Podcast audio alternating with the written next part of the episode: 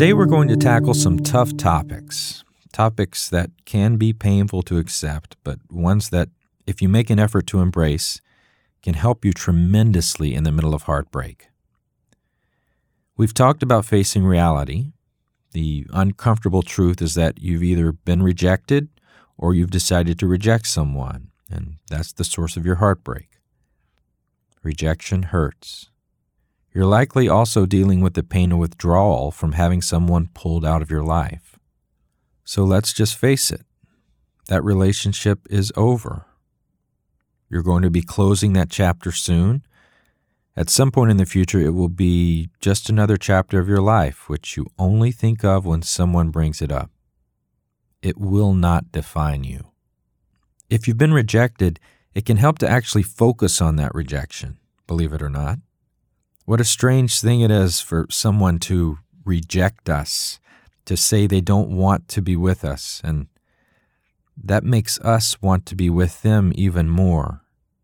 Anger is one of the natural stages of grief, and for me it was helpful to realize that my ex had rejected me and everything I am. She had made a choice that I was not worth having in her life.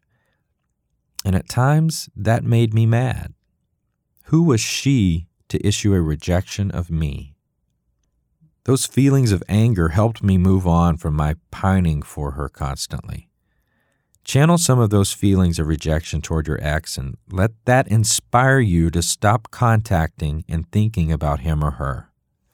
Like most all of life's lessons and seasons, it's a process. It's actually very much like being addicted to a drug. Losing your dependency on it and moving on with your life will take time. The good news is that it feels much worse than it is. I know it feels like the end of your world. I know it feels like you'll never love anyone like you love this person, like you'll never be able to move on. I know that you fear you might try and move on, but this relationship will haunt you forever. Those are all lies. They're lies that everyone has to deal with at times. Look around you at the people you think are well adjusted and happy. I assure you, they've found themselves balled up on the floor weeping and wondering, why me at some point. So it's not a personal failure if you do that, if you feel like doing that. And don't be afraid to do that. Cry your eyes out. It's true that it will feel a little better to get it out. And don't be afraid to move into another stage of grief. It's okay to hate your ex for a while. That stage kind of has a nice way of helping let go of those mushy love feelings you might still have. This is important because the last thing you want to do is chase your ex.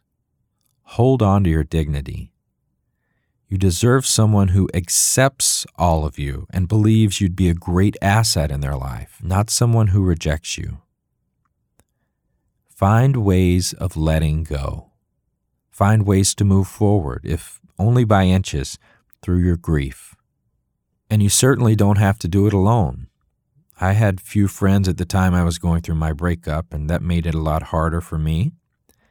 I didn't want to be out with anyone, but it would have helped to have a support group that encouraged me to get out of my apartment and distract me from my constant pity party. Tomorrow we'll talk about the importance friends and families and even acquaintances can be in times like this.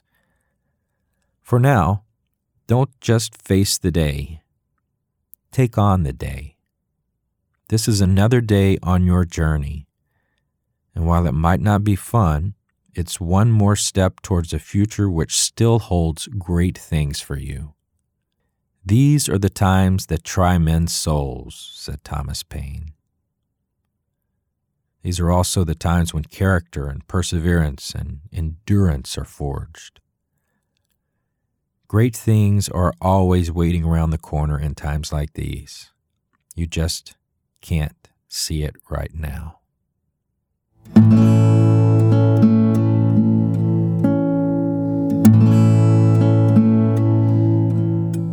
Thanks for listening. This podcast is free, but for more, to send me a note or support the series, visit heartbreakpodcast.com. I wish you peace.